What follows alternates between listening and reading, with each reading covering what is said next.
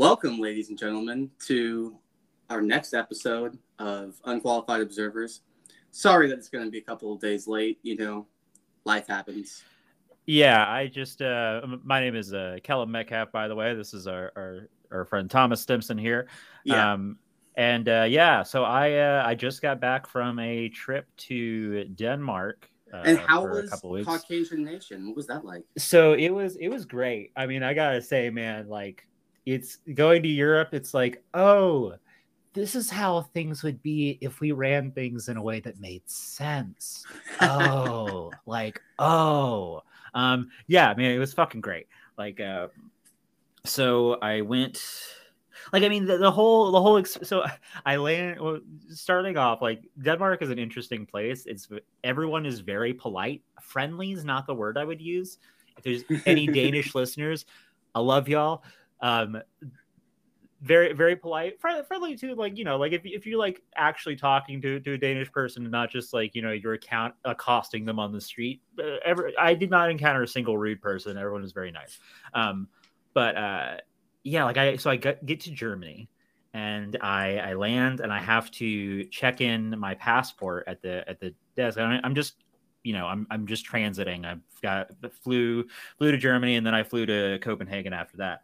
And so I'm talking to the passport agent, and he's like, you know, like, why are you coming? Why are you coming to Germany? I'm like, I'm going to Denmark. Like, why are you going to Denmark? I was like, I'm visiting my best friend. And it's like, well, why are you? Well, how long are you going? I was like, I'm like 10 days. I'm like, when are you leaving? I was like, at the end of those 10 days. It's like, he's like, okay. He's like, show me your ticket. And I was like, I don't have it. Like, they haven't issued me my ticket for my next flight yet. And it was like, well, if you can't show me it, I can't let you in. I was like, fuck. So I eventually find it. And like, he wasn't like being a dick. Like, from what I have.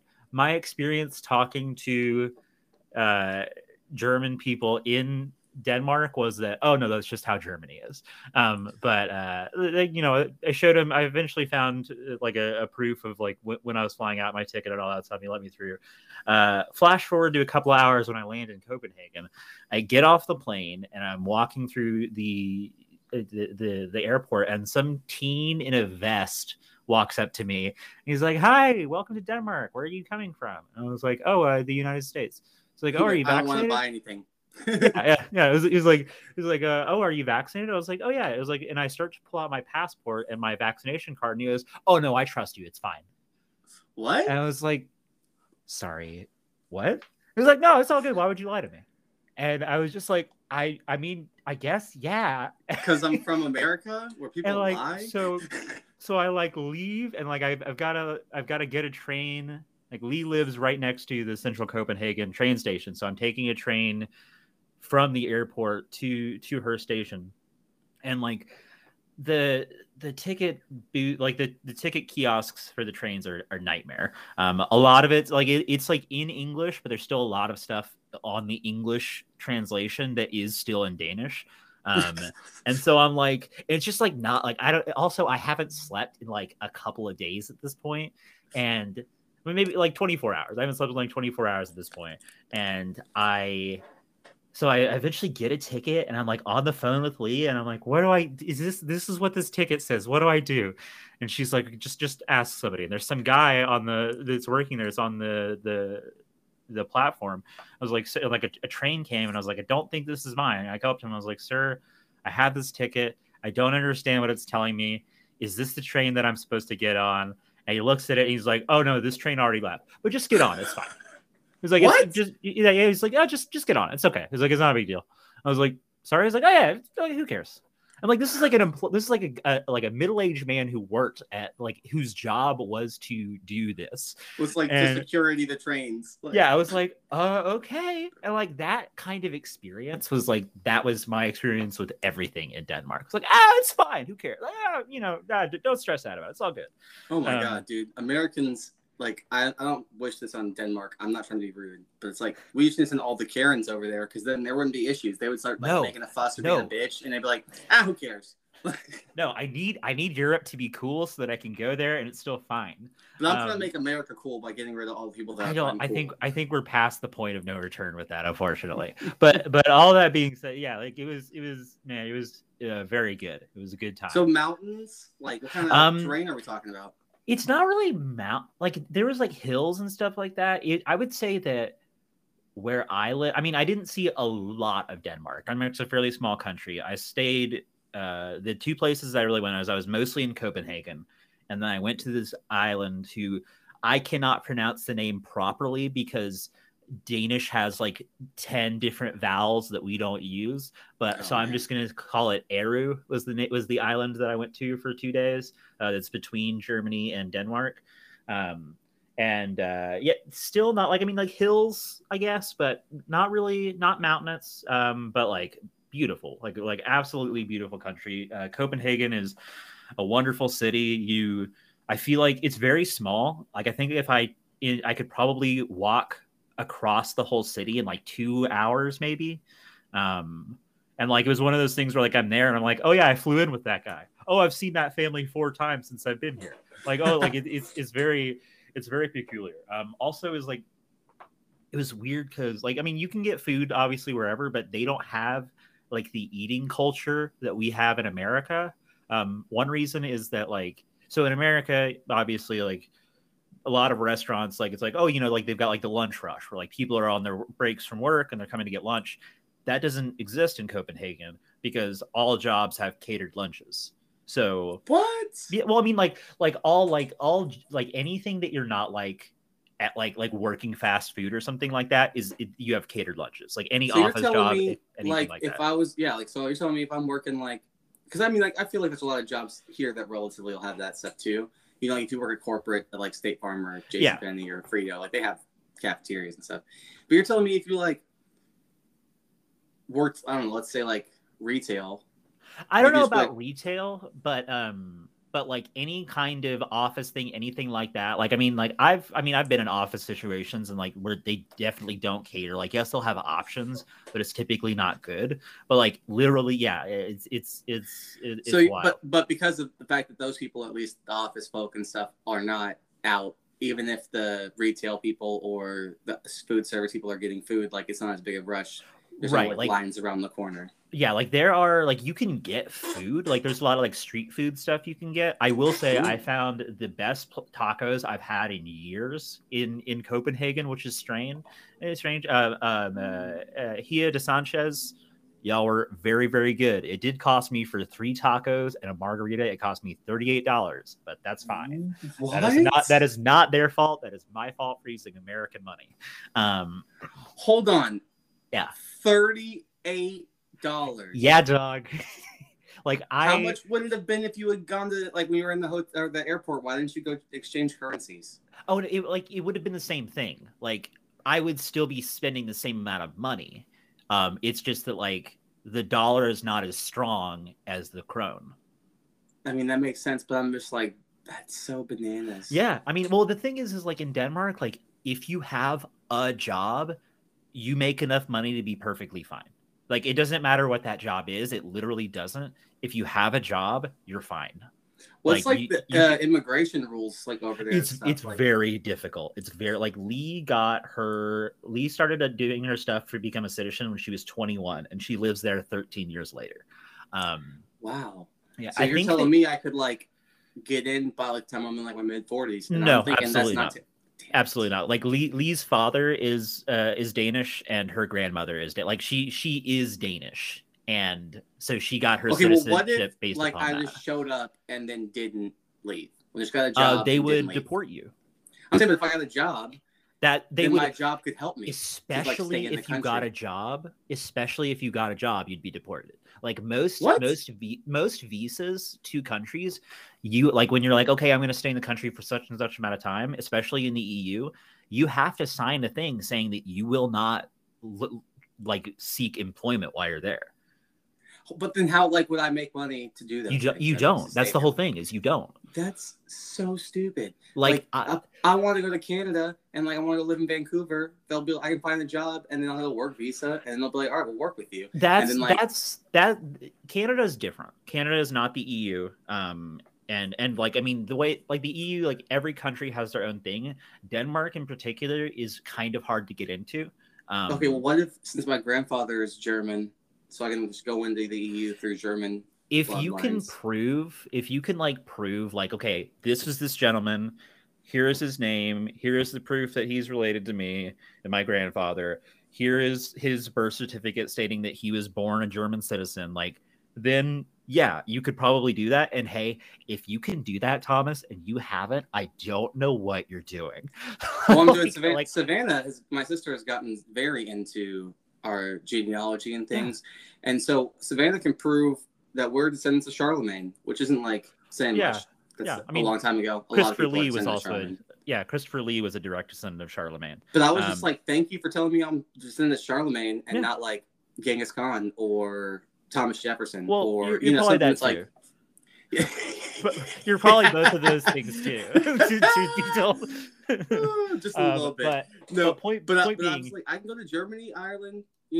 Wales, England, all those places. Thomas, if you can get citizenship in a, I mean, the British Isle, like Ireland and stuff like that. I mean, that's cool. But if you can get like citizenship in like the main EU, fucking do it like now. Like I don't know what you're waiting on. I'm looking at that. Also, you can just always, if you're American, just join the military and they'll send you over somewhere. And then you can just birth a child while you're over there. Yeah. Tell a lot of people that are American are like, yeah, I'm German, or hey, I'm Japanese, or hey, I'm this. It's like, yeah, okay. Nah, I'm good without that. Dude, that's so awesome. Besides the tacos, though, what else was Denmark food like? What kind of Danish food are we talking about?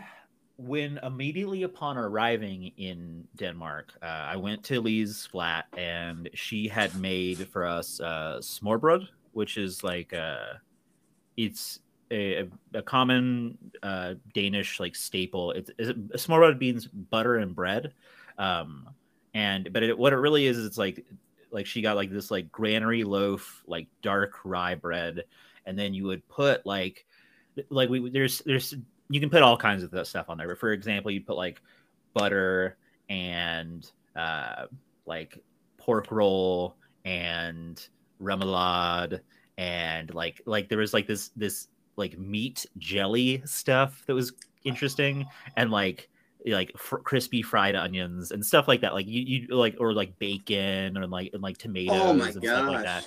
It was good. A lot of people are not, at least from what my experience of speaking to people in Denmark, a lot of people are not that into traditional Danish cuisine. Lee is very much into it. I didn't really have any of it beyond that.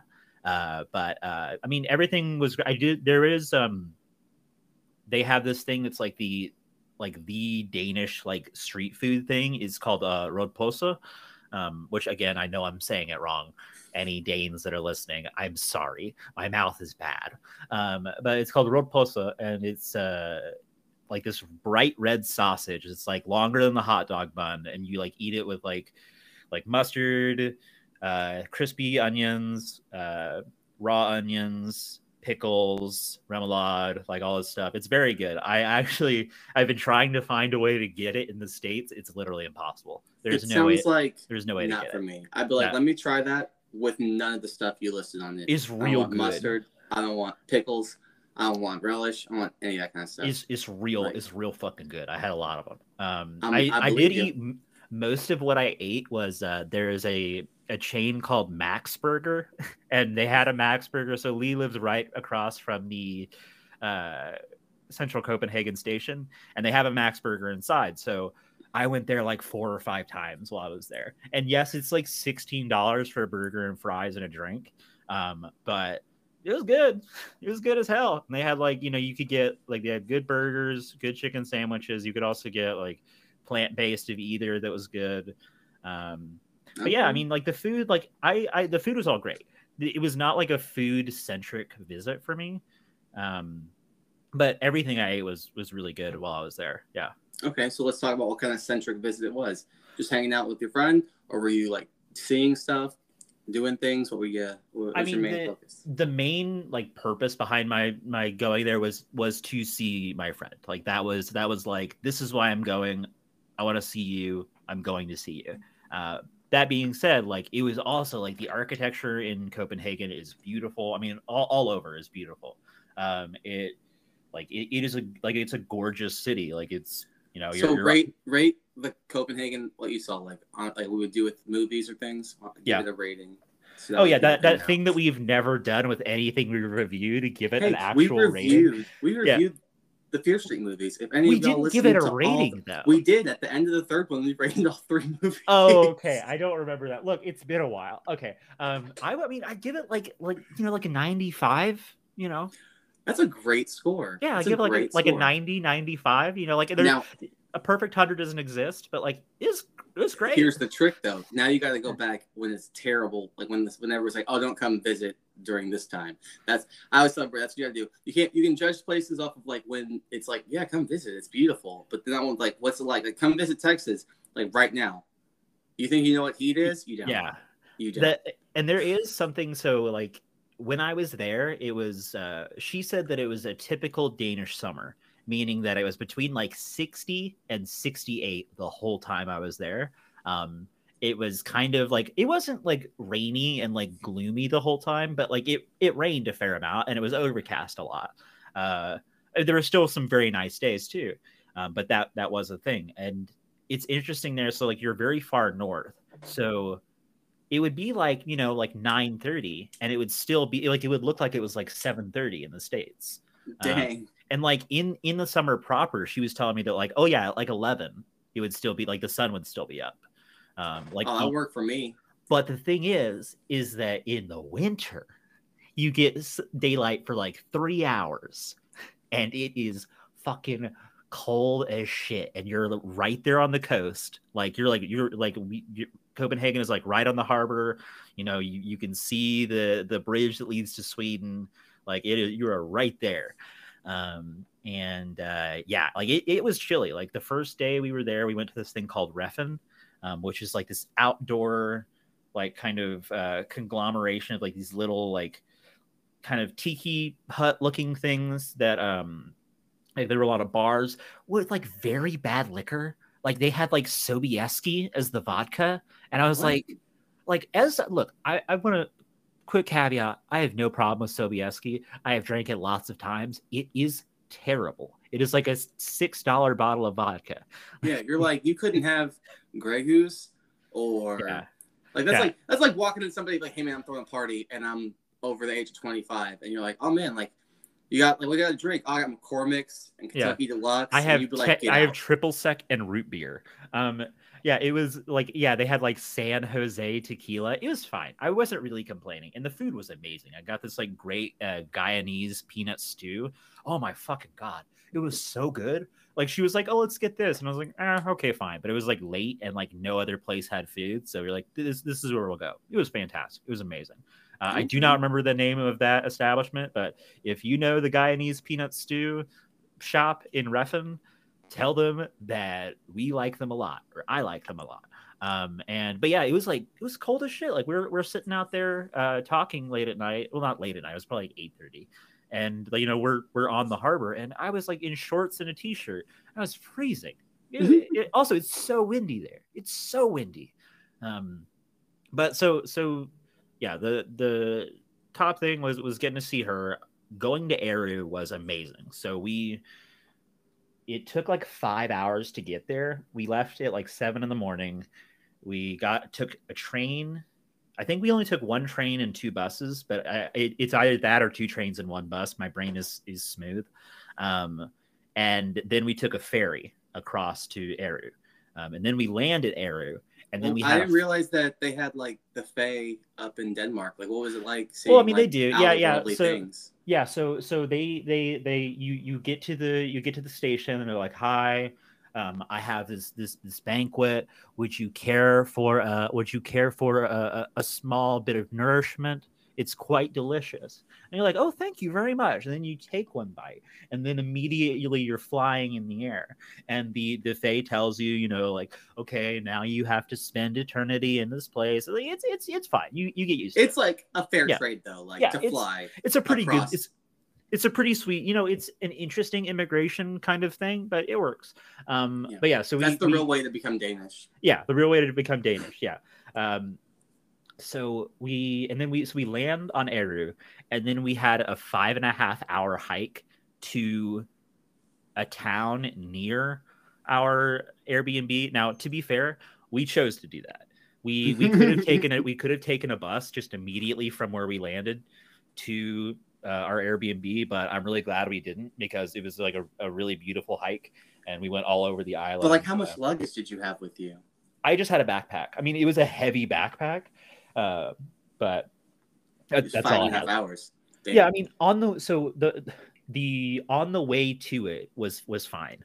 Coming back, my shoulders were very much hurting from lugging all this shit around. We spent, I think, if I remember correctly, like, all in all, over those 2 days, we hiked 25 miles. And impressive. Yeah, I mean, but it was great. Like, we saw, like, there was like a, like, kind of the earthwork leftover of this giant castle that used to be there that, like, protected the coast from the winds. And we saw all this beautiful little houses with thatched roofs of these little, you know, seaside towns that were just like, it was like a storybook European coastal town thing. And the Airbnb we stayed at, oh my God, this place is amazing. It was this woman who, she was like, her thing was that she sold like Asian and Indian antiques. And so Lee and I, as two people who have studied in India, we had a lot to talk to her about. And that was cool.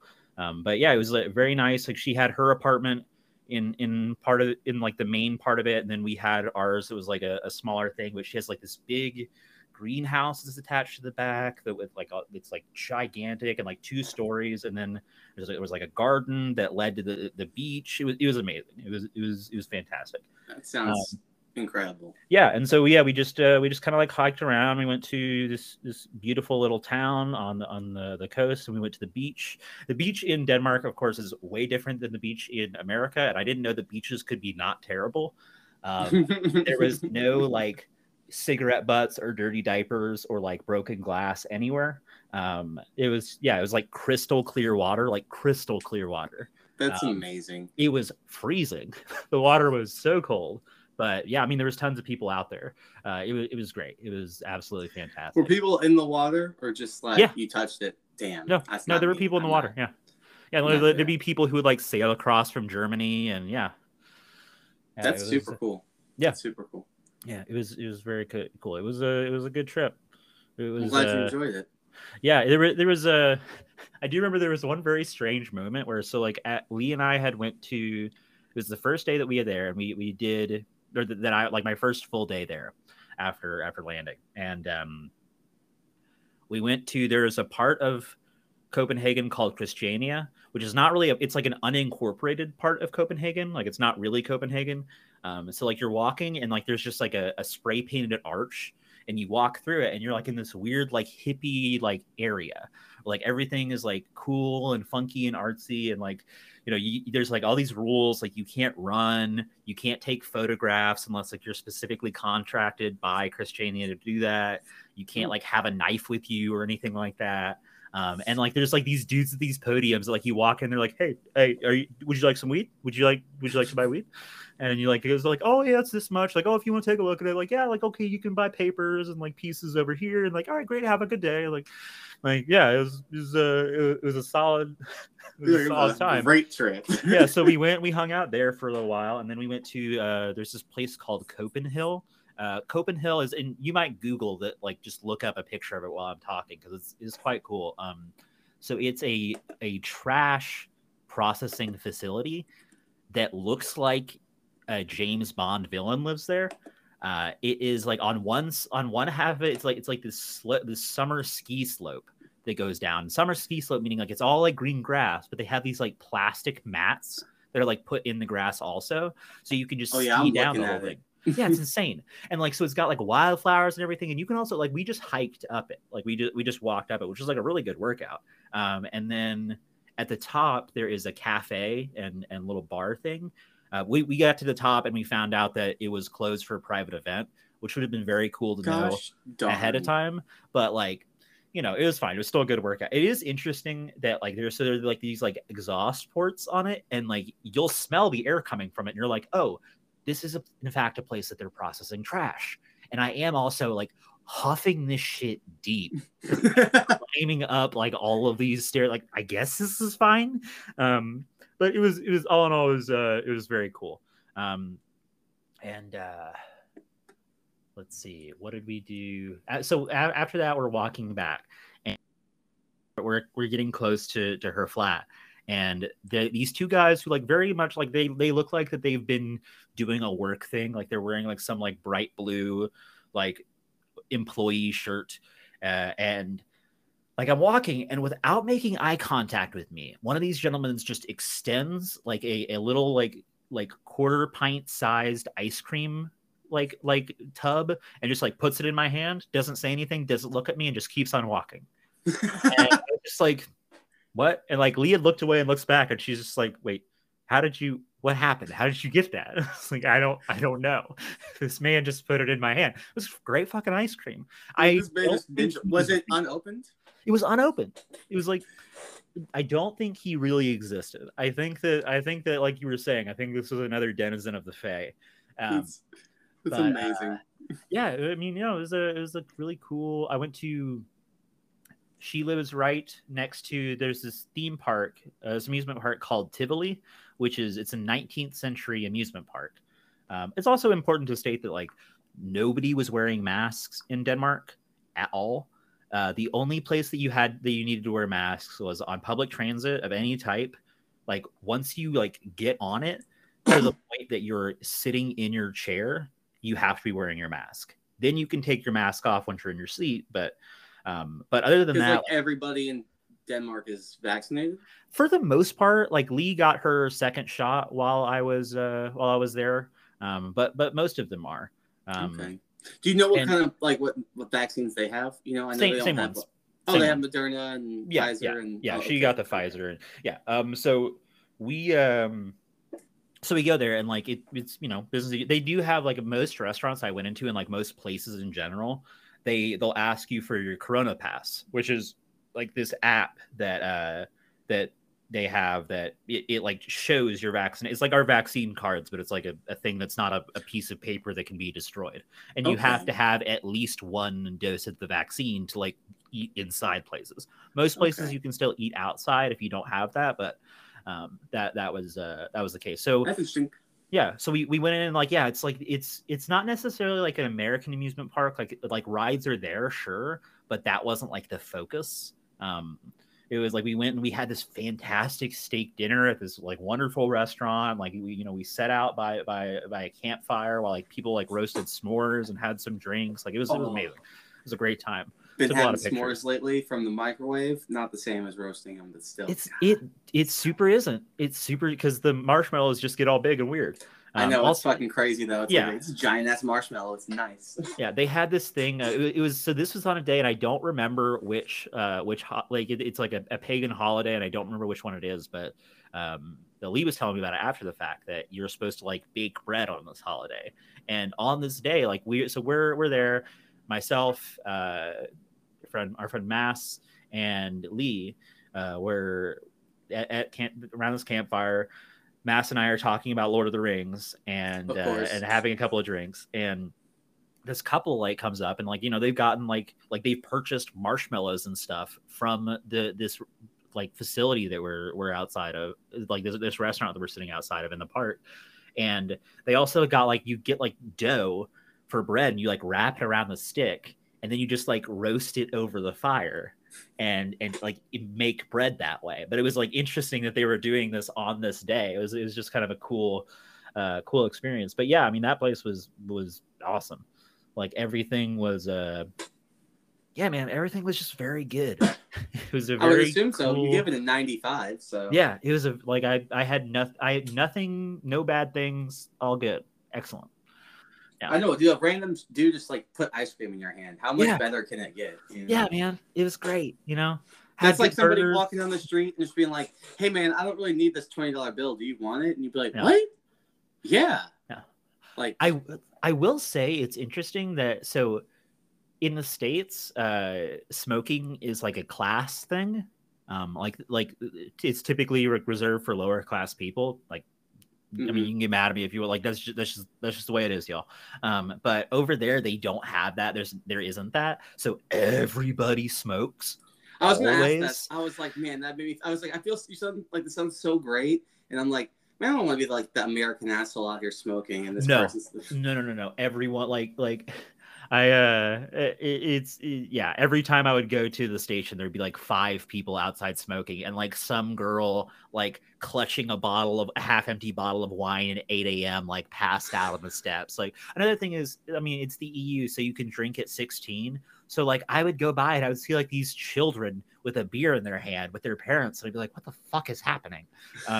But all that being said, yeah, so people smoke everywhere. People also drink a ton. Like there's a bar like every 10 feet, and between each bar it feels like there's a cafe, which is just a bar that you can also get a sandwich at. And yeah, like I mean you can drink anywhere as long as you're not like be like causing a problem. So yeah, you can just walk down the street, you know, have a drink. For you though, Kel, because like when you get too much in you, you do cause a ruckus. I mean, that is true. But that is why Papa don't drink that much no more. So, you know, I'd have a beer and I'd crack open. I'd get a Carlsberg from the supermarket that I'd crack open and walk around.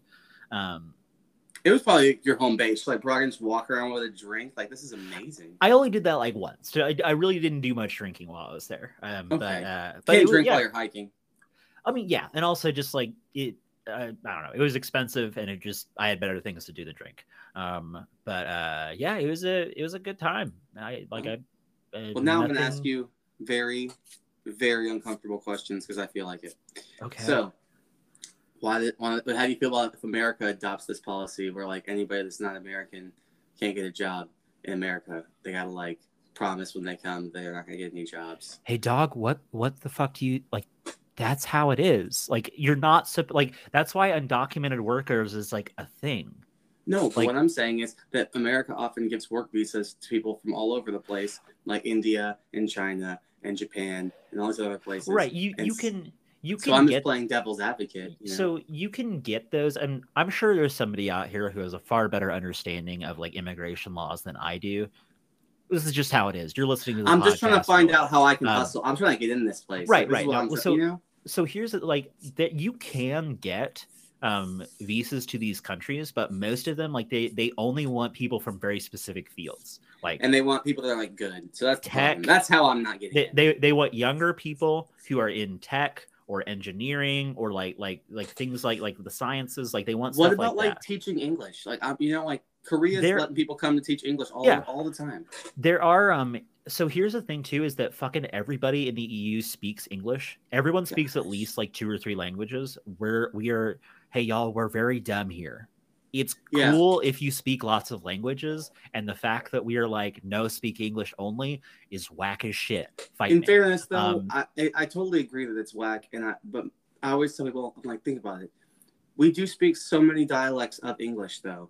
Like, you have to understand New York and L.A. and Chicago and, like, Minnesota and Texas and Louisiana. Yes, there are many dialects. Yeah. It'd be nice if, like, we could at least come to a consensus on, like, learning one or two. If we could just be like, look, guys, we're going to pick to learn French and Spanish. And then once we all get those things down, we'll add other ones. That'd be better. But then that makes sense. It's, like, all over the place. Like, you want to take German, you want to take, you know, Italian, you want to take this. It's like, dude. Yeah. We've got Mexico. Every student takes Spanish. Yeah, we've got Mexico in the south. We've got a French-speaking country in the north. Like it makes sense, but like yeah, like I did not encounter a single person whom I spoke English to that was not like completely fluent in it, and also very fluent in like other languages as well. That makes me like feel so bad because like I'm not. At all. Oh, I felt very dumb the whole time. Also, Lee lives with like a lot of Like they're all like, I mean, it's like an entrepreneur's like apartment like thing. And so they're all like very, you know, like they're very, very smart people. And, you know, it's like, so I'm just like there, I'm like, wow, y'all know so much. y'all brains work real good. Yeah. But yeah, no, the whole time there, I was like, just like constantly like confronted with the fact of like, wow, like people are smarter other places. But yeah, I mean, yeah, that sucks. So you can get, and I mean, visas to America are legitimately not that easy to get. Like that is the truth. It's not an easy thing to get a visa for America. It's not just like, oh, here you go. Like especially in recent years, it's not a simple thing. Well, you know, we got him out, so it shouldn't be as difficult. Before that, it was still not a simple thing. Like it is not. It's not easy. And I just wish, like you said, maybe you should try to like. Get in through your Gaelic ancestry, and I'll get in through my German ancestry. I don't think it's gonna work. I don't think it's gonna work. Be like, yeah. So my great grandfather, William Higgins, who was a deserter, who left the army and then started a new family somewhere else when he pretended that he died, was in fact born in Ireland.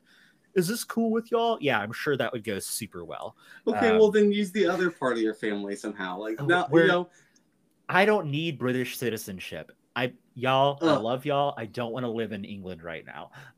It's not great. Yeah, it's also not part of the EU technically anymore. Yeah, that's the thing is like, so those are the places that I could get citizenship. Like, I guess if I really went into that, but. All that being said, yeah, Bummer. You know, it's I've got some stuff cooking on ways to get over there, but you know, I think you could also just like get really, really, really good at a specific like Olympic sport or something, and then you can pick what country you want to represent. And like a lot of times when you're good, countries will be like, yo, your great grandfather was part of us, like you should come represent, you know, us because.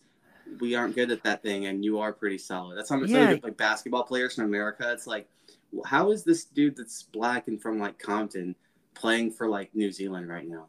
Yeah, you know, I have, you know, I am 30, but I've always had like the sneaking suspicion that that deep within my DNA, I'm like housing the like blueprint of an Olympic athlete. I'm gonna just make it happen. Yeah, I get winded going up the hill, but like, you know, it's fine. Look, dude, all I'm saying is there are sports. Did you not know in the Summer Olympics that like speed walking was an Olympic sport, which is the wildest thing to watch? Like, and you're telling me you can't do that? The violent hip swaying. Look, we've gone long. Welcome to the Unqualified Observers podcast. As we have said before, my name is Kellum Metcalf. This is Thomas Stimson, and we are here today to review with you guys the Suicide Squad, the reboot.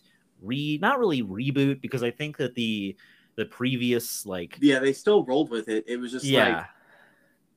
Hey, we're gonna try again, and I'm not gonna lie, I don't mind. I remember all so like with Fear Street, when this is not going to be the same kind of spoiler review, because I just can't remember all the things. But that's fine. Instead, I gotta say, I was very impressed that you could just like run through like a SparkNotes style the entire course of those films, because I couldn't do that, and I'm glad that you did it so that I didn't have to. Dude, I'm not even gonna lie to you, because I like didn't write any of that stuff down. We just started going, and we started, and I just kept being like, and this happened next, and I was like. God damn it! How did I remember all that stuff? Like I don't know either. It was like in my head. I'm just playing the movie over, and I was like, okay, what happened after that? What happened after that? Okay, cool. I missed certain lines, certain things, but it's like so there definitely was moments where unqualified for a reason, ladies and gentlemen. We'll be like, oh wait, did this happen yet? No, hold on, and it's matter. But like with Suicide Squad, in my opinion, it's perfect because that movie's all over the place anyway. Like So it was a cool film. So to start off with, you know, I mean, you got like it's your classic like false start to a movie, which I'm kind of always I'm like a fan of, but I also like there's part of me that I'll get back to that. So we start off and we're showing these heroes, and I'm terrible. They are not heroes. Well, okay, I'm sorry. All villains. You're starting off with these characters who are like I mean, if you're unfamiliar with the 2016 Suicide Squad, congratulations, first things first to you. Yes, thank you. the kind of premise of it is like, okay, so there's like this idea of the Suicide Squad, which is these villains, these DC villains are like given a chance to like reduce their sentence or whatever by participating in operations by the US government, like that are like somewhat altruistic in nature. So not necessarily, I would say more like, hey, we don't want to send our own people that we value, right, and enjoy to die. Not altruistic, but are for the benefit of the American government.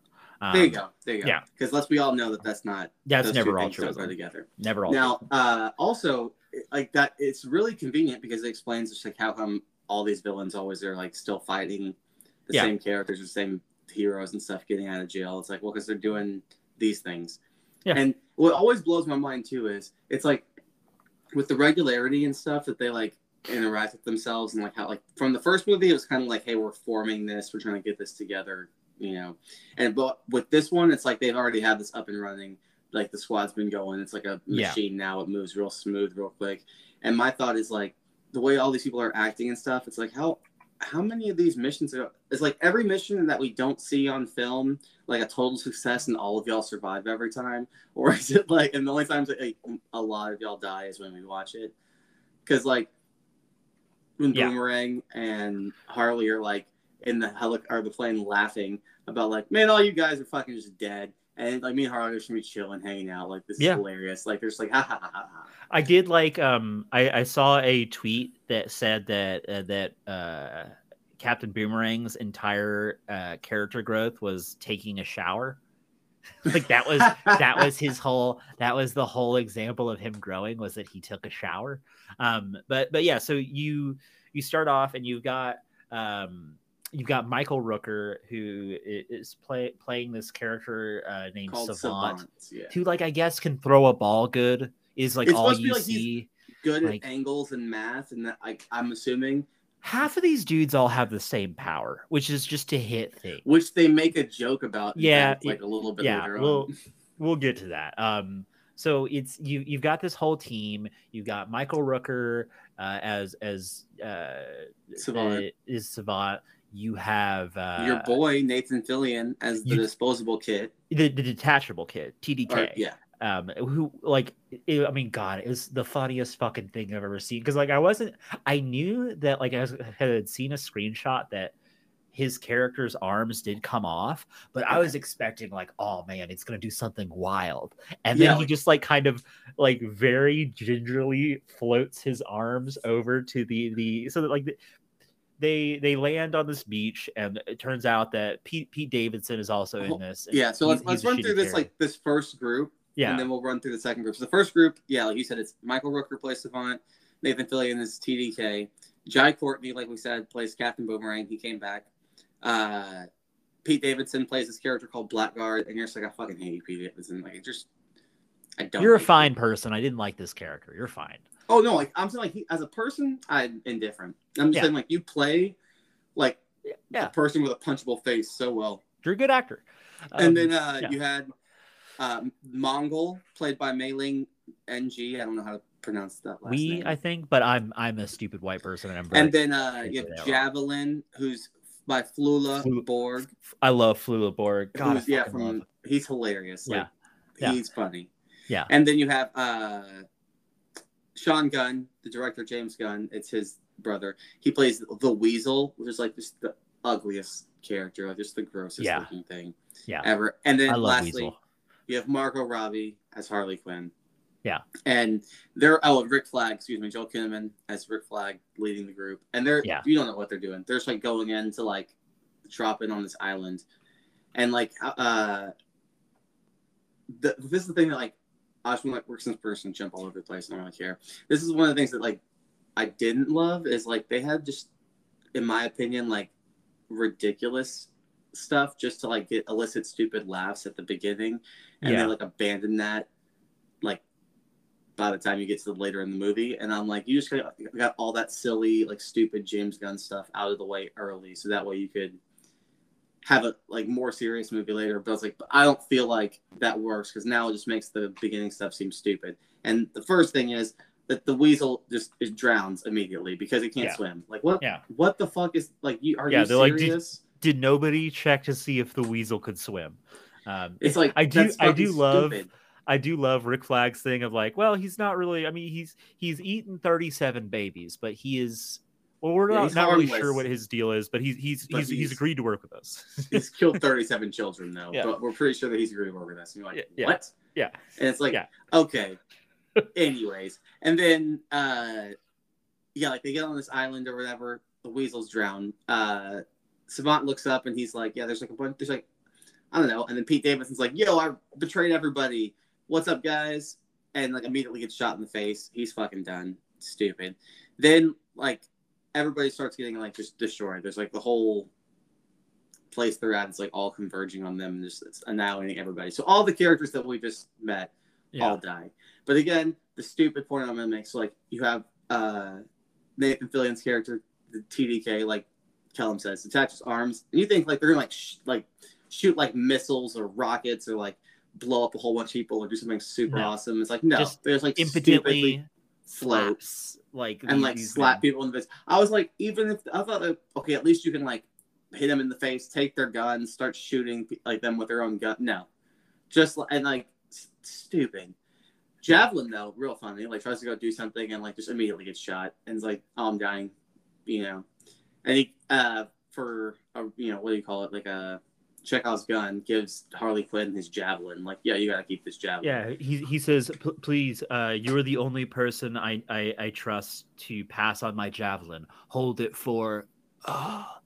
She's like, what the fuck? Who am I holding it for? What the fuck am I holding it for? Yeah. In my opinion, the first shock of the movie, like, comes because like everybody, I mean, literally everybody's dying. Like Rick Flagg and Harley are like chilling, Boomerang's trying to kill people and do stuff, and then essentially, Mongol like crashes a helicopter, explodes herself, and burns to death. And then like the helicopter's blades like annihilate Jai Courtney. Like he just gets murdered immediately. And I was like, oh, I didn't think y'all were gonna kill Jai Courtney. That's crazy. Yep. You know, that was the first shock. And then, you know, Rick Flagg gets escapes into the woods and gets captured by like militia, and Harley Quinn gets captured by like the government. And then you like Kellum says, then you like jump back. It's like, you know, a day before, 36 hours earlier. And I really hate when movies do that because it's cheap and lazy. It's like, well, the movies would be boring if we started right here. So let's just jump and put some action and then we'll just jump back and then give you the boring stuff after. Well, yeah, I mean, like, I get what you're saying. I do kind of like there's something I think about this idea of. Oh, this worked better though. And I think the reason why is because it's a different group. You don't go back and see any of the characters that you've already met. It's like you go back and now meet Idris Elba, who's playing Bloodsport. Yeah. And he basically is like Amanda Waller, played by Viola Davis, you know, essentially like sets his daughter up to like, she like did petty theft, but she's 16, so I'm gonna put her in this jail with you right now and do all this stuff. And I'm like, she essentially is like, okay, if your daughter, like, if you don't agree to join this squad, who will detail the rest of the squad in a moment, because Idris Elba's character is like, he's like, you know, like an unstoppable killing machine, like he is like military trained, like all this stuff. Will he's Smith, like, but Will Smith didn't want to come back. Yeah, and Viola Davis, I gotta say, is like fantastic in this film. I mean, dude, she's fantastic. Her so much. She's of course she is. She's great as Amanda Waller. So she essentially is like, hey, if you don't join this team, we're gonna make sure that your daughter is put in here, and we're going to kill her. Like, we're going to make sure something horrible happens to her inside of this prison. So the rest of the team. So he comes on board basically. Yeah. He's the leader, and she tells him like, you're perfect because you were bred from like your early age to be a great killing machine, and basically tells him all this stuff he's great at. And then it's like, and this is John Cena, aka Peacemaker, and he's good at literally every single thing I just said that you're good at. He's the exact same guy. Like, and like they comment, they're like, wait, so he has my powers? And she's and John Cena, who is, you know, Christopher Smith, Peacemaker, says, no, well, yeah, but I'm better. Like I'm better than you at you know, dick measuring contest the whole time. So you've got him. You've got I can never pronounce this man's name, and I apologize again. David Dastmalchian. No, so I've listened to a bunch of interviews with him because he's friends with Kevin Smith. It's David Dastmalchian. Like David Dastmalchian. Yes. Dastmalchian, but D-A, like Dastmalchian. Yeah. So, nice. So you've got David Dastmalchian as Abner Krill, or the Polka Dot Man, who, you know, he's like, you find out later in the film that his mother experimented on him and his children, his siblings, trying to like make them into superheroes. And he has like this, like interdimensional virus that get like these polka dots come up on his body. And if he doesn't like dispel them from his body, then they'll eat him alive. So he can shoot out these like polka dots that like melt things. You don't find out this at front, but and it's like gross. And he has like this really weird mom complex that's like odd. Yeah, everyone looks like his mom to him. Like he sees his mom everywhere. It's weird. Then there's also Ratcatcher 2. Yes. Played by Daniela Melchior. Sure. Well, I think I got that. I'm gonna go with that. That's a good pronunciation. Who is she's Taika Waititi's daughter, apparently. In this, Taika, so she like she gets them. She's Ratcatcher 2 because her father, played by Taika Waititi, was Ratcatcher, who died in the streets of Portugal, and like taught her. It's like she can speak to rats. She has a friend rat named Sebastian, who I would die for, who has like a little backpack and it's very sweet. And looks like she has like little almost, but just like dark. He's just like a full rat. It doesn't like talk. But like she has like a little like wand thing. She can control rats essentially. She can like make them all. Yeah, she has a PlayStation Move controller or like a vibrator, and she can control rats with it because like it glows. It is 100% a PlayStation Move controller. Yeah. Yeah. And then I loved her. She's a great character. Like. Yeah, I really like. I that was probably my favorite character in the whole movie. But then you have great. Most people, I would say, his favorite character in the movie, King Shark. Yeah, Nanawe, played by Sylvester Stallone. Yeah, and it was like I thought it was so smart to like pick a character who doesn't really speak English and have them played by an actor who doesn't really speak English. Like I thought that was great. Like, hey, neither one of these people's English is not their first language. So thank you.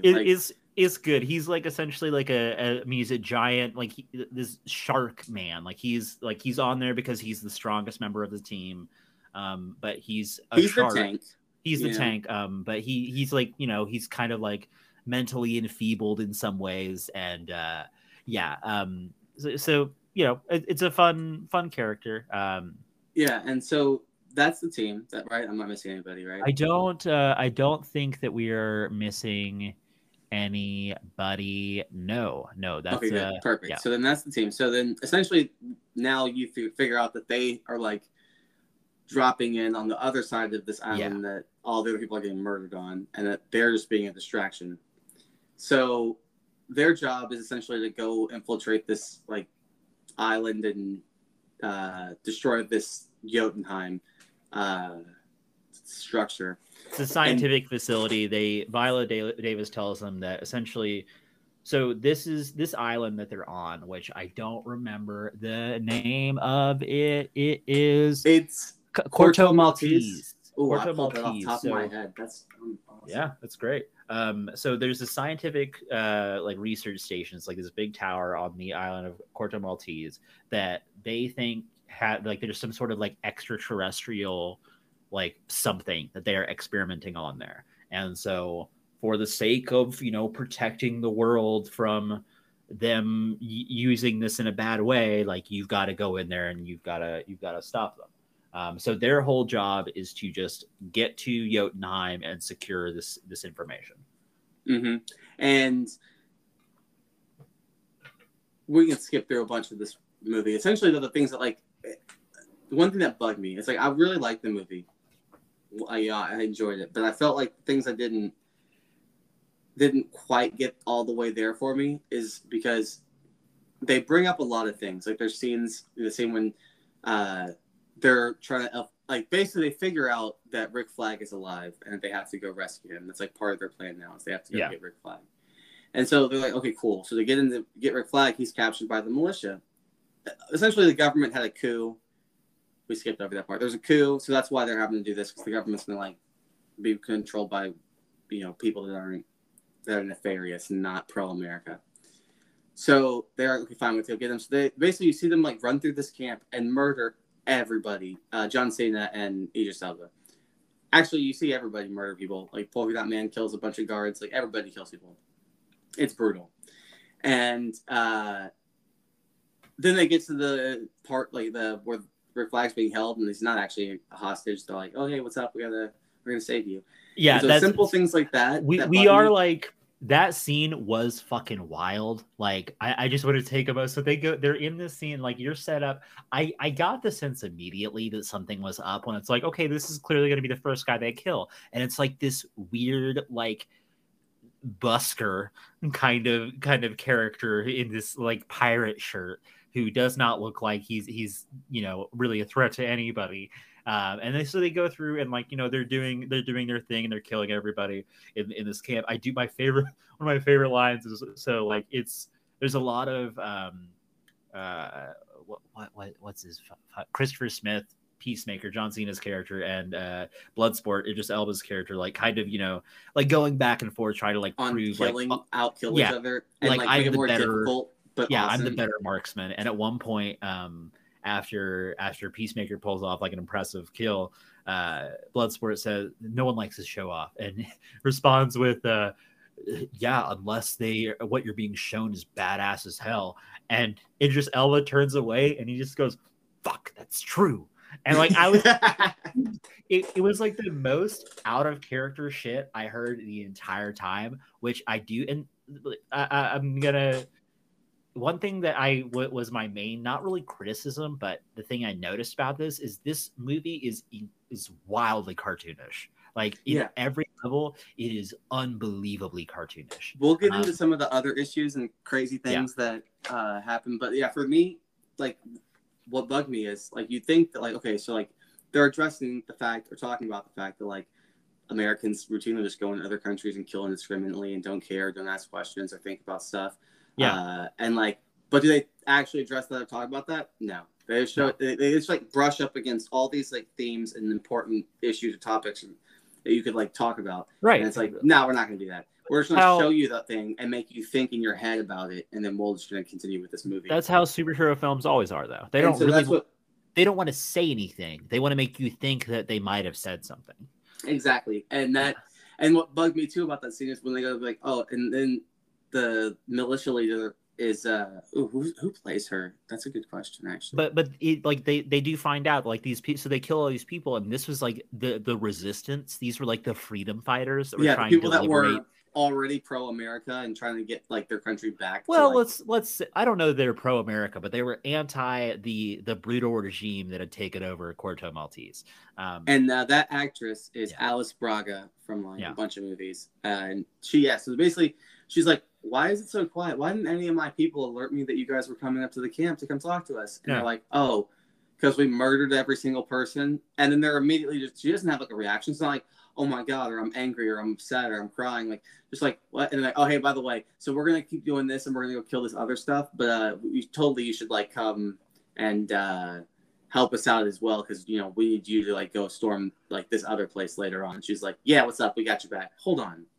That's not how that would work. I think she might be like, look, we still have similar goals, so y'all can work towards that, but I'm not helping you. You just murdered, like, half of my entire forest. Like, what are you talking about? Like, but another issue I have is that Peyton brought up that's so obvious, and Leslie also noted it. It was Harley Quinn's plot armor is bananas, because this whole time when they get Rick Flagg, it's like, all right, Rick's like, yeah, we gotta save Harley. And then we can go do all the stuff that we're supposed to do. And Harley Quinn's, like, being tortured. Oh, and, like, all this stuff after, by the way, she kills so many people. Like, people of color get killed left, right, and center in this movie. Like, all over the place. I mean, the entire country is people of color. So, yeah, I guess that makes sense. But still, it bugs the shit out of me. I mean, so, Harley Quinn's out here murdering people, murders the president. So now the general's taking over. And I'm just like, dude, I don't, like... Harley Quinn in previous movies, like Birds of Prey, was like, yo, I'm a strong, independent woman. I'm, you know, have all this power, all these things. The Suicide Squad, oh my God, this, like, cute, hunky guy is, like, telling me that he likes me. I'm going to bone this shit out of him. I'm like, that's not...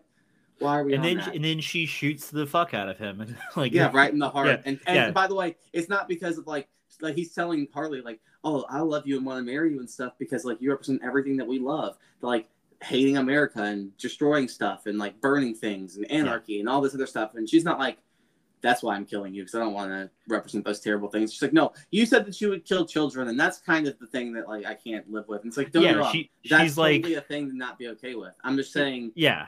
She's like, oh, I'm going to be, I know I have bad taste in men. And so I'm always on the lookout for red flags now. And I think that killing kids might be a red flag. So I'm sorry, you know, she shoots this man in the stomach. In the heart or stomach. Right? Oh, yeah. My question too is like, again, they don't address that part. All those things he was saying about Harley Quinn, what she represents, like, to countries and stuff. It's like, yeah, bro, those things are all valid points about, like, countries do have those opinions of us and those viewpoints or different things because of how we treat them and stuff. Are we going to address that and talk about it? No.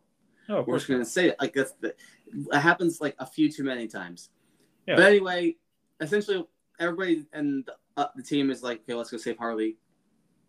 And she, before they can save her, she, because she has plot armor like a motherfucker and just nothing bad can happen to her, just murders every single person in, like, this government stronghold and, like, no issues. After being tortured nonstop, by the way, and should be, like, weakened and, like, struggling, but in no way is feeling any effects of this or anything. I guess the idea with that is that Harley is a freak, so, like, that wasn't like that out of But she's not. Character. She's Dr. Harleen Quinzel. She hasn't, there's, like, well, nothing that suggests she has superpowers or anything of that nature. She's not, well, like, I meant, like, freak, like, she nasty, more than, like, she's like, oh, she doesn't. But that, like, doesn't mean pain. That, like, torture and stuff doesn't affect you. Right. Obviously. I mean, there is very clearly plot armor. I mean, dude, people have worse aim than stormtroopers in this. Yeah, like, it's very cool that, you know, she's going and doing all these things, but, like, there is at no point do you ever feel like anything bad can happen to her. Which I'm not really complaining about, but it is something that is, like, I don't know. I feel like it's more interesting when and overall, like. I mean, I guess I didn't really feel that about the other characters, but for her, it was like, okay, this is probably a safe bet. That she's everybody else I thought was, like, except maybe Idris Elba, but was up for grabs. Yeah. Especially after they killed Jai Courtney, I was like, wait, what? Like, that was really, like, they're like, you gotta kill somebody that you wouldn't expect to make you think everybody but Margot Robbie could die. That's what they did. And still, so then they go after they save Harley and everything. Now the team's all reunited. Let's go destroy the facility. And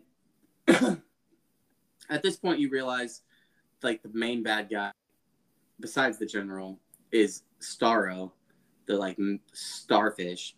And it's like, cool, you know? Like, I want to point out part of this. So, the guy who, like, runs this this facility, Jotunheim, is played by Peter Capaldi from Sky High. From lots of fame, but, you know, most recently from Doctor Who fame.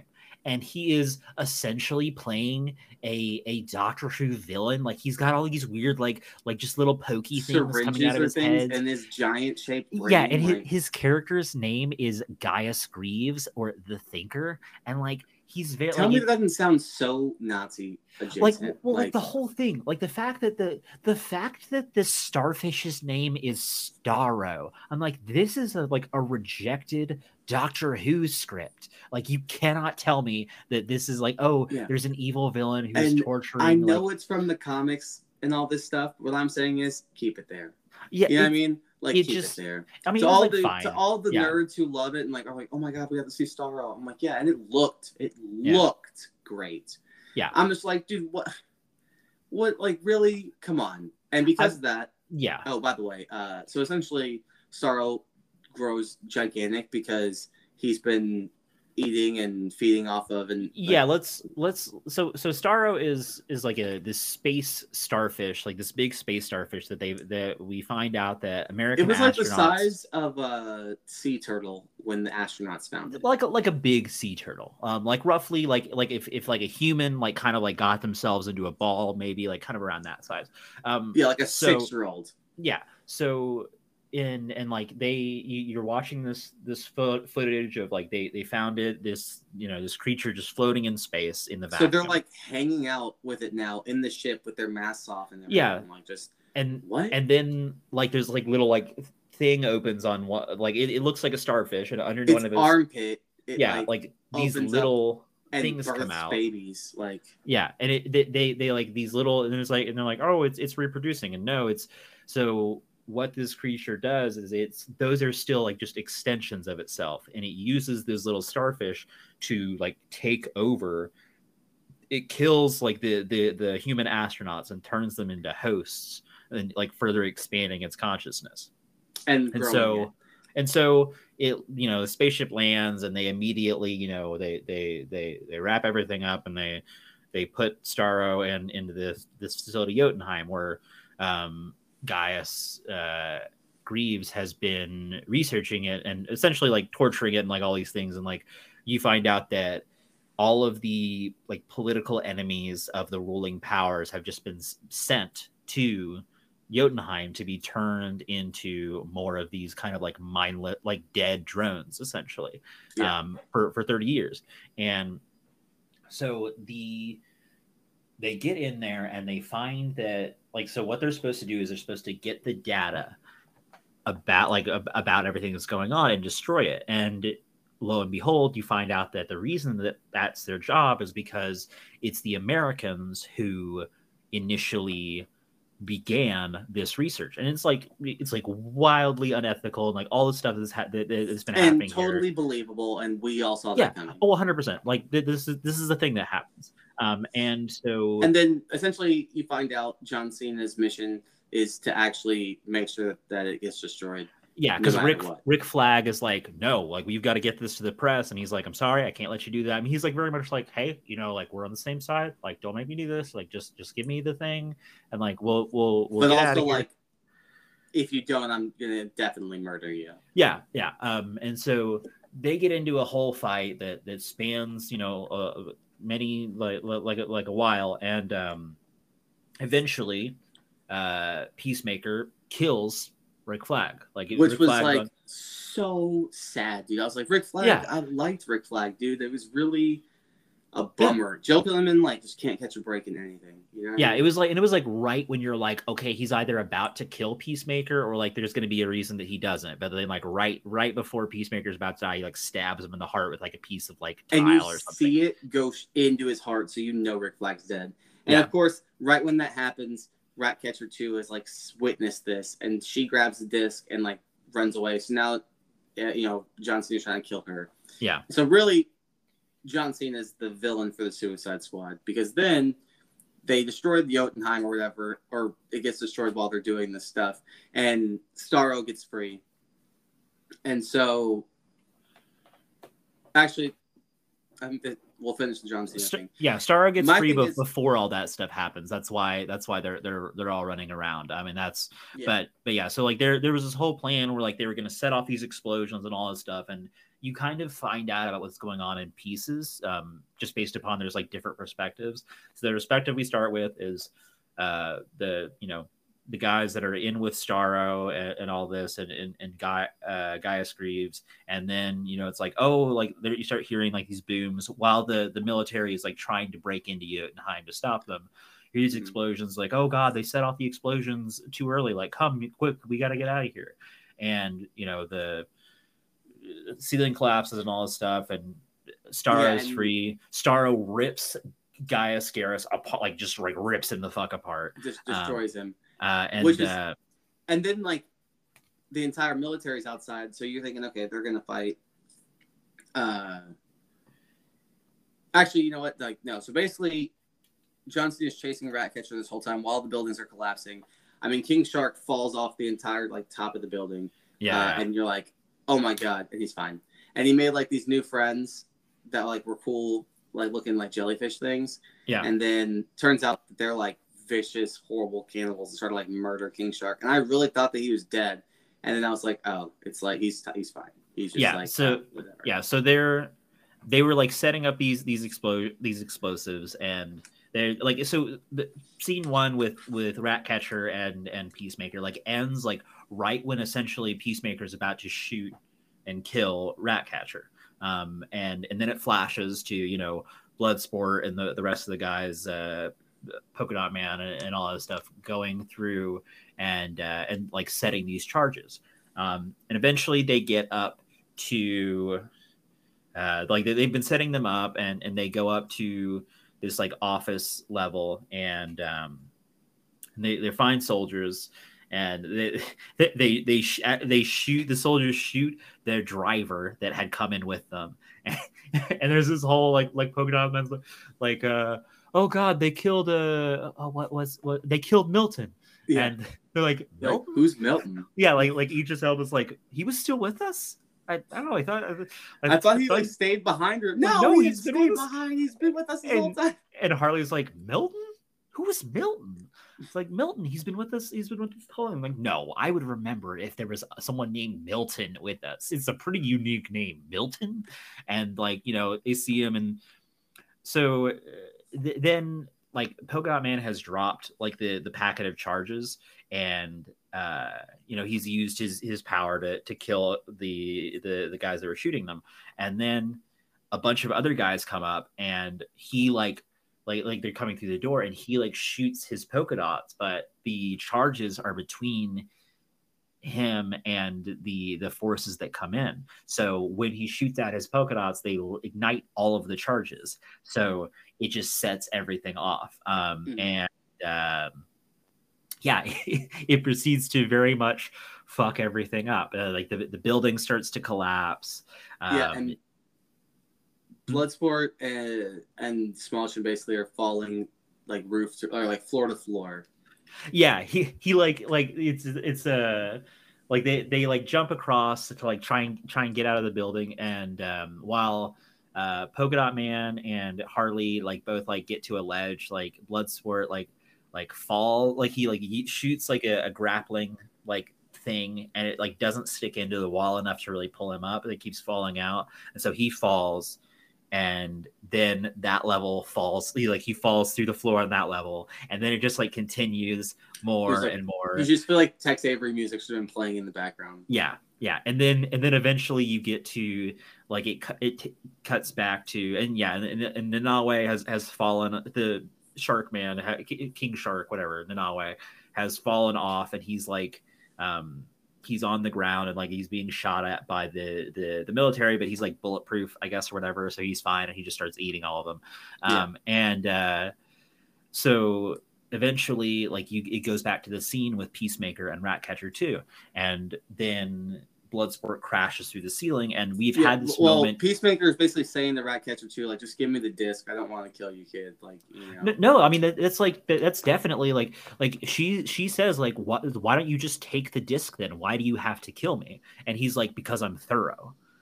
Like he's specific. That's right. He doesn't care about, like, at this point, like, she doesn't have the disc with her. Like the disc is next to his feet, and.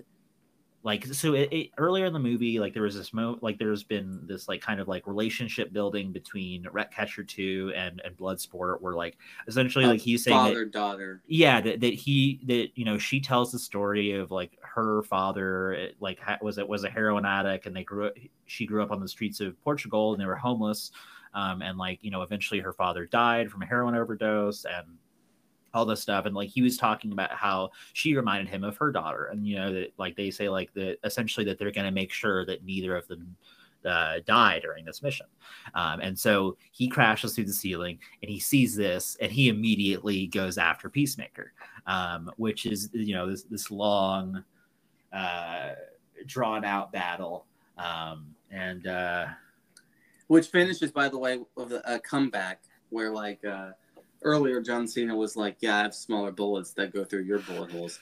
And then Idris Elba ends up killing Peacemaker by having a smaller bullet that goes through his bullet to kill him. Yes. Yeah. It was fucking great. It was incredible. Was pretty sweet. I gotta say, like, I just want to point out, like, John Cena's attire throughout this entire movie was insane. Like all of his out of Peacemaker costume, like outfit, it was like all like, you know, like dude bro, like mid like a midtown kind of like uniform type thing, but like it was wild. It was absolutely insane. I so loved John Cena in this role.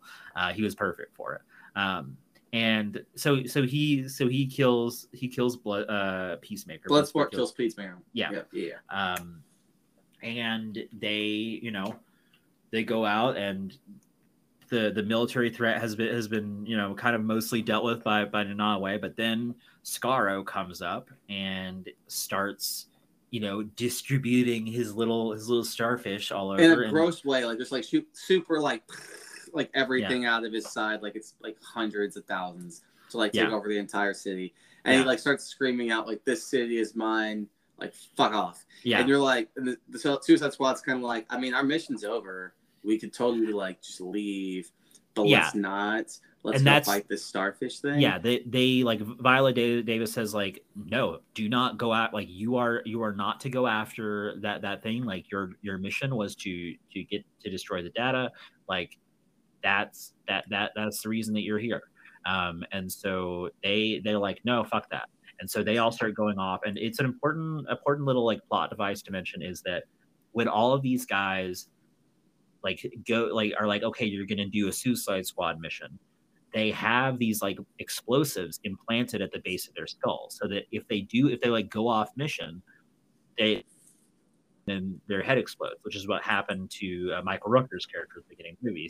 He freaks out and he tries to swim away from the sea, from the shore, and they blow his head up. So Viola Davis is like they all abandon ship. She's like, fucking go back and do this. Like you're like, do it. This is your last chance. And like right before she's about to like press the button for Bloodsport, like one of her like interns like bashes her in the fucking head with a golf club. And it's so good. Like yeah, and you're just like, this is like, the point. Like this whole, and like you've been building with this because like, you know, one of the guys this whole time has been like, hey, you wouldn't actually like put that 16-year-old girl like in this prison, right? And she was like, you don't know what I would do. Or like, hey, you aren't actually gonna like leave this person to die, like, you know. Or and it's like, so we're like, you've been like, okay, you guys. So I'm just like, if y'all already are second guessing this stuff, y'all been through this how many times? And stuff. Y'all been through this so many times that y'all have a betting pool on who's dying and who's not dying. Yeah, but now you're gonna be like. They see that this is very clearly like this the whole population of this Cortoma, like everyone in the city is dying. Like this is a yeah, because when these starfish things attach to your face, you're like immediately dead, which makes it where like when the heroes that aren't heroes but in this movie are now start killing all these people, you don't feel bad because they're already dead. Yeah, and Skaro is like tearing through like the buildings and everything. So I do love like, so after this woman like beans fucking Viola Davis in the head, they're like, all right, so we gotta like get this together, we gotta help them. And there's this guy, she's like very amped, and there's this guy Dale, and she's just like, get on the satellite, Dale, you fucking dickhead. And she's like, God, yeah, just like fine. So funny. You're like, okay, cool, like I guess there's been like a story this whole time with that, rude. Like, yeah but like I man, it was so good. And this is the thing, I'm like, I only have a question about this. The general dude knew that like what was in Jotunheim and knew what they had and all this stuff. Why didn't they have gas masks? Like all you needed was something on your face to prevent you from being able to like have the starfish do anything. The idea was that this was like it was the typical kind of dynamic of like, oh, this is the military leader who doesn't understand, you know, like any kind of subtlety or like this like science or things like that. So like he was just like dumb, I guess. Yeah, and the idea. I guess because, like, since he, like, by the way, on a total side note, we'll talk about this right now. Dude, James Gunn, the director of this movie, he fucking hates birds. Like, Michael Rooker murders a bird for no reason in the beginning of the movie. Then the general burns an entire, like, bird, like, those observatory thing with gasoline for no reason. Yeah, like his brother just like burns sanctuary, he sets on fire. But like those were two times where I was like, hey, actually I fucking hate this. I did not like this part. This like that was for no reason. Yeah, like it was needless. I don't know. It seemed odd. So they all get taken over, and essentially the Javelin, Harley Quinn figures out the Javelin is so I can like dive headfirst into the giant eyeball of Starro, and like that's gross as fuck. Yeah, well, so but before that part happens, Ratcatcher 2, you know, like they're trying everything on this dude. You know, they're shooting, they're doing all this stuff. There's also like the mob of infected like corpses that are coming after them, and you know they're not doing great. Like Nanaue is like biting and attacking Scarro. Bloodsport is shooting, but he's like, he lost like all of his weapons at this point, fighting off these host things. It's like Polka Dot Man does do some damage to it, and he's like, I did it, I'm a fucking superhero, I'm a goddamn, and then like immediately is killed by dies, like smash of which you know, it was a bittersweet moment, and so Ratcatcher 2 calls up her rats to help, and like they're all know that they all swarm up. There's tons of them, and they're, you know, that they're going over all of they're taking out all of the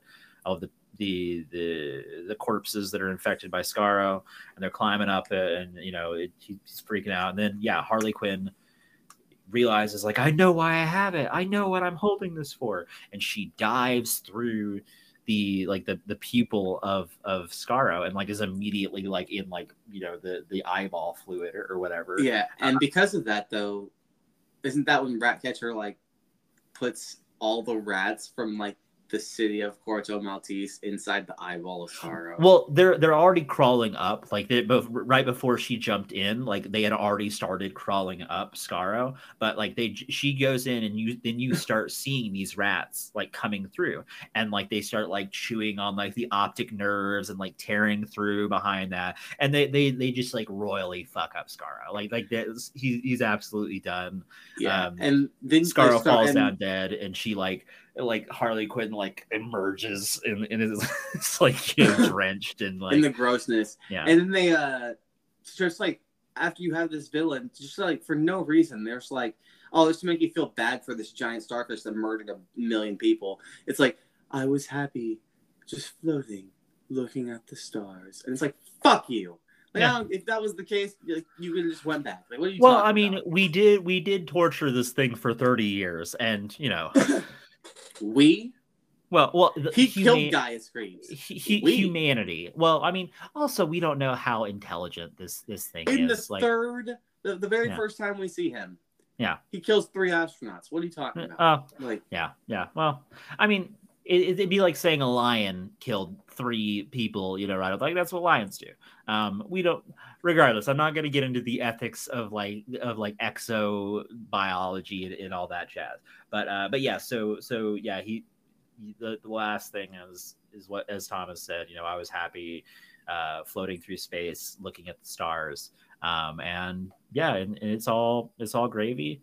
And then basically, Bloodsport's like, you know, guys, I have a better idea.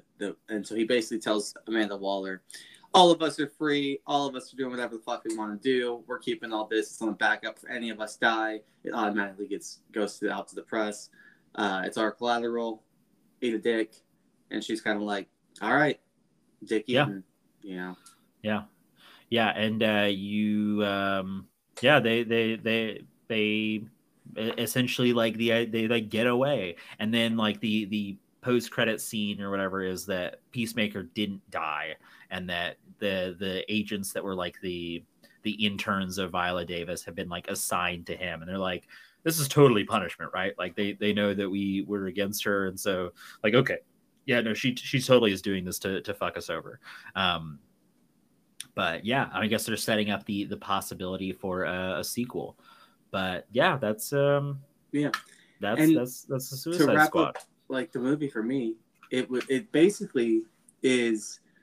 It looked really cool. It was fun. It was entertaining. It talked about nothing. There was no substance. It was all like flashing lights and stuff. And so what I think that the movie's main objective, which is the big bummer about the movie, is it was just, since the first one was not received well, was dumb and stupid and looked terrible. Yeah. They were like, well, we try to fix that. We just to make it to where any movie that happens after this with Suicide Squad, like, people are going to go into with an open mind and be cool with. And that's all it does. It's all it succeeds in. It's like, hey, all those topics, all those things we almost talked about, next time we might talk about them. Yeah, you know? I mean, I feel like, so the first Suicide Squad was very much not fun. Like, it was very, like, grim, dark, and, like, just, like, not... It just wasn't, like... and the CG looked terrible. Yeah, I will say, I mean, it was a fun movie. It was incredibly cartoonish, which can really work. But it definitely kind of. It's my issue with superhero films, and I mean, I'm at this point, admittedly, I'm a little bit over the idea of superhero films in general. I very much love, when we've got things like Captain Marvel and things like that, like Black Panther, things that we're getting. It's not your cookie cutter. There's some guy who some white dude can do cool things, as opposed to all the other times that white people can't do things. I do hear Shang-Chi is awesome though. I've heard that it's good. There's unfortunately a lot of bad reviews, but I don't think that those are necessarily based in fact. I am eager to see Shang-Chi just because again, it's something that's outside of the mold, and I like things like that. I've heard from trusted sources, aka critics of color. Yeah. Okay. That it might be top 5 Marvel movies. So maybe people that are downvoting it are white people that have seen it because real minority. Definitely. And stuff. Definitely. But so all that being said, part of my issue with the superhero films is while they're good, I've seen most of them, they're I watch them and I'm like, oh, that was really entertaining, but that's it. It's entertaining and there's nothing. It doesn't stick with me. I have no desire to watch them again. I don't think there's any of the Marvel films that have been let's watch this. Well, this is a DC movie, but either way. Well, I mean, any of the superhero films. I will say this, though. In my opinion, I agree with you. It's am I going to be eager to throw this on? No. If somebody I'm with is oh, I haven't seen that. I wanted to kind of watch it. Is it pretty solid? Oh, yeah, I'll throw it on. It's fine. It's or if it's I'm flipping channels, which is not young kids. We used to flip channels, Big TV Guide and look and see what was on. And, you know, if there's nothing good, you'd tell them this all too well, where I would just flip through and be all right, we're watching this movie. It's already 7 minutes in. Yeah, okay, this is what happens in the first 7 minutes. And then I'm going to watch this because I'm not watching Family Guy or, and for me, it's just a peek behind the curtain. Kellum's like, Thomas, I don't want to watch SVU for the 807th time or Bones. Whoa, excuse me. Never in my life have I ever said the phrase, I don't want to watch SVU. I am always into Law and Order. I'm just saying, we'll be hanging out sometimes and just be all right, we've already seen this episode, or we watched 4 episodes of Law and Order already, so let's watch okay. Either way. That's fair. Either way. But it's just passable. I might buy it just because I have all the other ones and stuff, but I don't know if I'll put it on often. Yeah, and, I mean, yeah. But I'll still recommend it. It's still it's still good enough to see once. It's definitely still going to be entertaining. Yeah. Yeah, I think that this is definitely worth seeing. It's if you don't see it, it's not going to be you're not missing some huge part of a cultural zeitgeist. But I'd say it's worth watching. I will say that so. I am not a huge fan of DC's films in general because I don't really think that they understand how to make them appealing in a kind of not in a broad way, meaning let's make stuff where just everyone likes it, but it's just not that good. Yes, they did the Batman movies and those were good, but for the most part, they really seem to be kind of struggling to find their footing. My feeling behind that is that most DC films feel tonally and everything exactly the same. And you could say that for Marvel films as well, but the tone that DC goes for is dark and gritty and very real. And all of a sudden, in the early 2000s, we were into grim, dark realism. Okay, but I'm kind of over that because the world's terrible and I would like a reprieve. Yeah. But you know what was that's why Shazam and Wonder Woman, which are more optimistic movies, did better for DC. But let's not forget, since we're getting towards the end, what's your rating for Suicide Squad? I don't know. We can make up ratings as we go or whatever. You want to do a 1 to 10 scale? You want to do I would say for this one, I would give it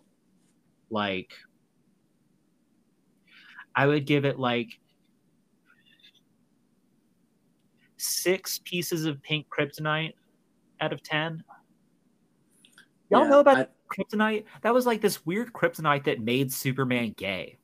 Really? Yeah, that was that would be a thing now. It was evil or something. It was insane. I was okay, this is wild. But yeah, I'd give it a 6 out of 10. Yeah. Okay, I think like, I don't know. Like, I did enjoy it. I do think I still recommend it. I think there are things that are good about it. Yeah. There are things that bug me. I think I would give it. I'm like, honestly, like, I'm very, you're going to learn over time on my rating systems. You'll be like, why is some things like super high and other things are like all like middling? I like don't find most movies terrible. So like really a lot of things are going to be like in that like a movie I'll say is terrible or bad or I didn't enjoy. I'll probably still give like a 5, you know, because it's not like unwatchable. You know what I mean? But for this movie, I would say, like a 6.5. Like there were moments I like actually felt something that were followed up with like, oh, they're not going to continue with that. Yeah. But yeah, 6.5. Still a solid thing. Not like what I'll say about this film is like I think it's a good sign for DC that like this feels like a James Gunn movie. Like it feels like it that. Does. It really like, does. It doesn't feel like every DC film. Like it feels like it has an identity, which is, I think, something that is important for DC to cultivate, like these sense of like these, and like, yes, obviously, like there's like, I mean, like with like YouTube creation and stuff, there's this idea of like, you want all of your things to like be the same, but different. But I think that the DC didn't quite get that formula right and was like, it's all going to be like this. And it's like, okay, but that's not very good. And they're like, it's all like this. But I legitimately think that, if they continue on this path, and like I don't think that it's like, oh, they've nailed it, but I think that this is promising, because I think this demonstrates an ability to see where they can improve as a franchise. It looks like it's growing. Since it's not quite there. It's like Iron Man 2. It's like it's not quite there. Yeah. But like I'm not gonna hold my breath, but that's all I will say it's not like I feel like they're going to kind of restart. They're going to keep some stuff. Like, they'll keep Jason Momoa, and they'll keep Gal Gadot, and they'll keep the dude that plays Shazam, Levi. I can't remember his first name. But I think since, like, Robert Pattinson's about to play Batman, our Pat's going to be Batman. Yeah, whenever fuck that movie comes out. I mean, I've been seeing more trailers, you know? It's crazy. Yeah, saw a trailer where I want to see Suicide Squad, and I was like, oh, my gosh. Oh, nice. Yeah. Like came in my pants. I was ready for it because Paul Dano was playing the Riddler, and that's all I need. Oh like, wow! It's like, dude, it's gonna be so good. People sleep on Paul Dano. He's a great actor. Yeah, no, Paul Dano's great. Yeah, and so that's how we rate Suicide Squad. You know, I think I honestly like. I'm excited that we reviewed Suicide Squad first because I'm excited to watch Green Knight. It'll be a good like follow up. You know. Yeah. I'm excited to see how that'll be. Yeah, so that is our next film that we're gonna watch is The Green Knight. I know that it's kind of been out for a little while, so we've missed the everyone talking about it. But I'm really intrigued. Like I love the story of The Green Knight in Sir Gawain. This is I'm excited to see it. We're gonna watch that. We're gonna knock that out.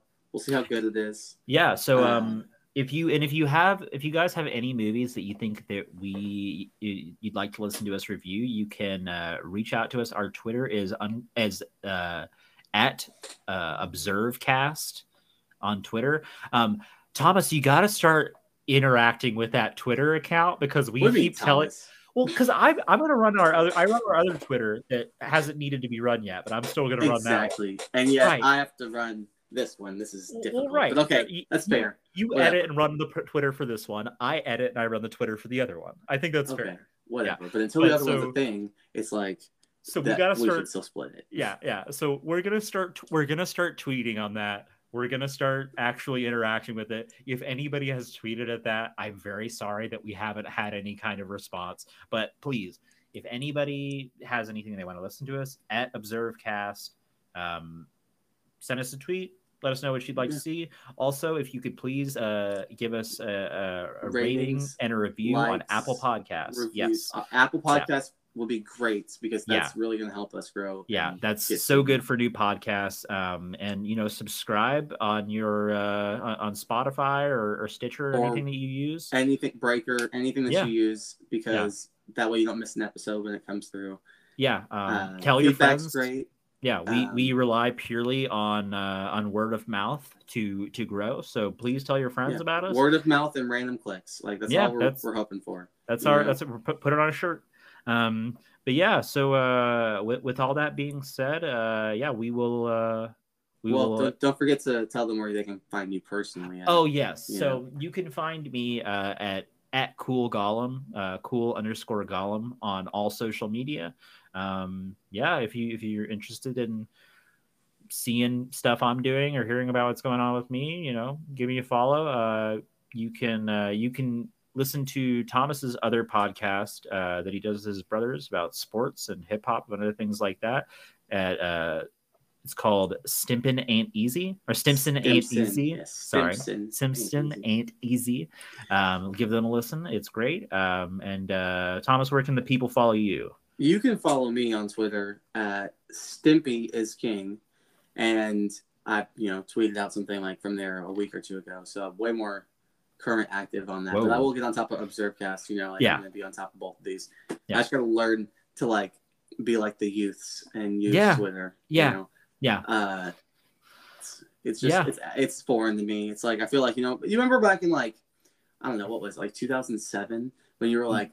What's this Facebook thing? Yeah, it seemed wild to me. It didn't make any sense. I was like, this isn't MySpace. I don't exactly like this. Where's my bulletin post? MySpace was dope. MySpace lets you play music without copyright issues. Yeah. They let you do whatever you want. You can customize your page. We took Tom for granted. You know what I mean? Yeah, I mean it wasn't great, but it was what it was. But there were no ads. It was great. Yeah, Tom really left us to our devices. No good functionality. And you could rate your friends so that way they knew exactly how, where they stood. That was that was not a good utility.